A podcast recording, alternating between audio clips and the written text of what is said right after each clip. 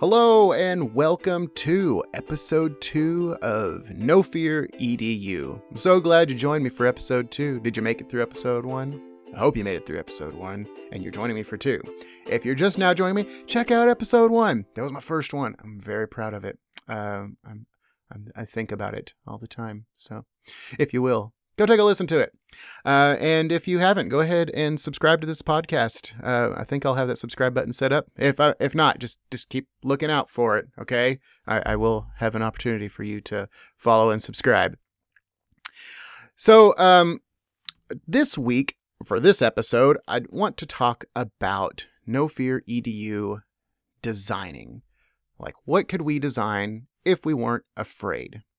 Or if we weren't afraid of failing, if we weren't uh, afraid of um, getting off of expectations, if we're afraid of losing control, if we're afraid of leaving our old world behind. Um, what I mean, what just eh, teachers can be afraid of a lot of things. So think of your fear um, in designing experiences for your kids, learning experiences for your kids. Um, I'm gonna have to give a shout out to my colleague Andy McNair. Uh, she has ingrained that in my head that we do not teach lessons, but we teach meaningful learning experiences. So that's something I'm going to take with me. Um, so you can follow Andy on on the Twitter, uh, Mc, McNair Andy three or something like that. I'll put it in the show notes for everybody if you'd like to follow her. Um, she talks a lot about Genius Hour. But I digress on what we want to talk about design today. And what made me really want to talk about design today was my addiction to YouTube. so I, I'm of the generation, I guess. Well, I'm, I mean, I'm sure I'm still the exception.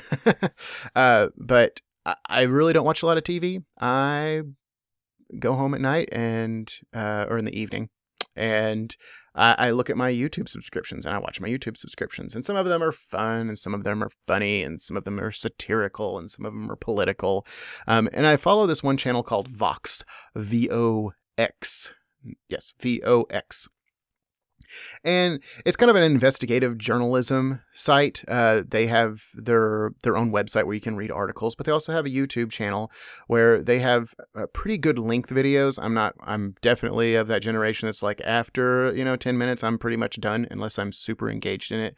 But they have they have really good videos um, that are interesting and relevant to the time. And, but they, they're pretty random though uh, the subjects. Um, but I came across one uh, they just published it uh, just a few days ago, and it it is titled "Why Safe Playgrounds Aren't Great for Kids." I'm like, oh, that's interesting. So start watching this video, and they start talking about adventure playgrounds. And I had never heard of these before, and they're pretty much um, they're they're like maker spaces, but they were playgrounds, and they started back in the '60s, um, and they were really popular. And there were some that popped up in the '60s and '70s, '80s, '90s, and there was even some popping up again now because there's a kind of a resurgence of this idea that the the playgrounds that we design for kids with your typical swing sets and your slides and some kind of tunnel, that they were designed to be safe, and they were designed by adults. They weren't designed by kids, and they're they were pointing out the fact that these safe playgrounds kids don't like them and kids don't play on them as much as they do in these adventure playgrounds which kind of look like junkyards. Uh, they're big open spaces with bricks and pieces of wood and hammers and screwdrivers and empty barrels and just tons of stuff that are manipulatives that kids can be creative and make their own things. I'm not going to go into the video because it's I, I could let me just say, go watch the video. I'll put it in the show notes and look at it through the lens of an educator and partially through the through the lens of a student. And it really paints doing it that way just paints a picture of the direction that we need to go maybe and the ideas that we kind of need to think about um, when we're designing learning experiences or even designing the culture of our schools but what i want to focus on on this is about halfway through at the, well, not halfway through, about the 235 mark, if you'd like to take a look. They talk about the six elements that make an adventure playground. And, and in order to make an adventure playground, they really talk about making it riskier. So, how much risk do you want to allow the kids to have? And those six elements, I feel like, would be a great idea and, and a great connection to designing these learning experiences for your kids and thinking about your classroom and designing a classroom for your kids. So I'm just going to go through these really fast. You can check them out yourself. And I, I kind of want to, I do want to reflect out loud, if that's okay with y'all. Uh, I do want to reflect out loud about kind of what was going through my head when I was thinking of these and how they can relate to the classroom. So I kind of think, so the first one is heights. And I think of that one as like, how far do you want to let them go? How much leeway on the leash do you want them to have when you are going through a learning experience? Do you want them to stay in your box or do you want them to be able to fall really out of the box on the bottom side and maybe reach even higher outside of the box? And then speed is another is the second element. So how fast or slow do you want to go? I'm kind of thinking blended learning environment for sure because they have they'll have a that choice of pace and time, so speed. That one kind of spoke to me. Um, three is rough and tumble play. Kind of had to think about that one, but I think this one is more of your collaboration. I mean, how much are you willing to let the kids interact with each other? How loud are you willing to get?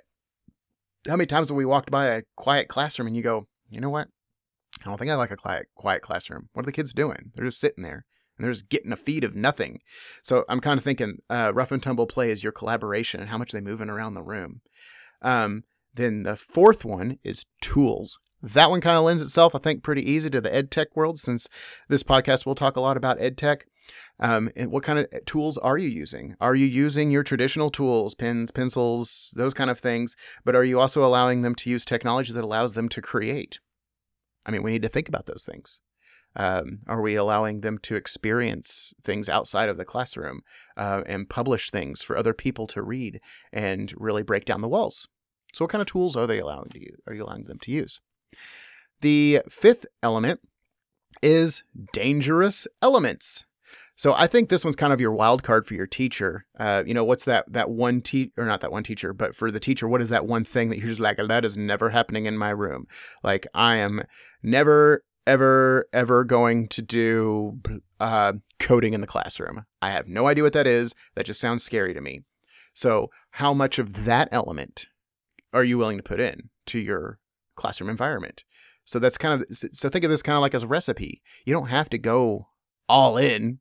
Like what is that one element that you could do to introduce that element of danger for you and maybe even for your kids? And the sixth one, which I kind of was kind of a stretch, but uh, I think I've kind of landed on something. The sixth element is the ability to disappear or become lost. And we don't want any kids lost in our classroom, uh, but you could think of it as like they're failing and they're lost. And we do want the kids to fail and learn how to be resilient and and start succeeding and figure out why they're failing. But uh, but the one that I really settled on, I think, was the t- the teacher disappearing. Because we really want teach well I, I want to. I say we this this community of educators that are looking for change. We are wanting teachers to become the facilitator and the, the person that's kind of in the back the one that's not at the front the one that is weaving in between and and leading conversations and having one-on-one time with kids and we're not just de- be the deliver of information at the front of the room all the time. Um, and then all of a sudden the teacher's lost. I think we've all been in one of those classrooms where you're in the room all the kids are engaged they're all doing things and it takes you just a little while to find the teacher because you don't know where they are. And i think that's kind of what i've settled on for that so check that vox video out again i'll put that in the show notes um, and I would love to hear your thoughts on it if you want to tweet the hashtag NoFearEDU. And if you try one of these elements out, let me hear about it on NoFearEDU. Which one of those elements do you think that you could look at the most and say, you know what? I could introduce some more risk with that. So let's just hash, let's just rehash those one more time, and we'll close this episode out. So what, which one of these can you give a little bit more on in your classroom? Heights, rough and tumble play, speed, tools, ability to disappear or become lost, or your dangerous elements.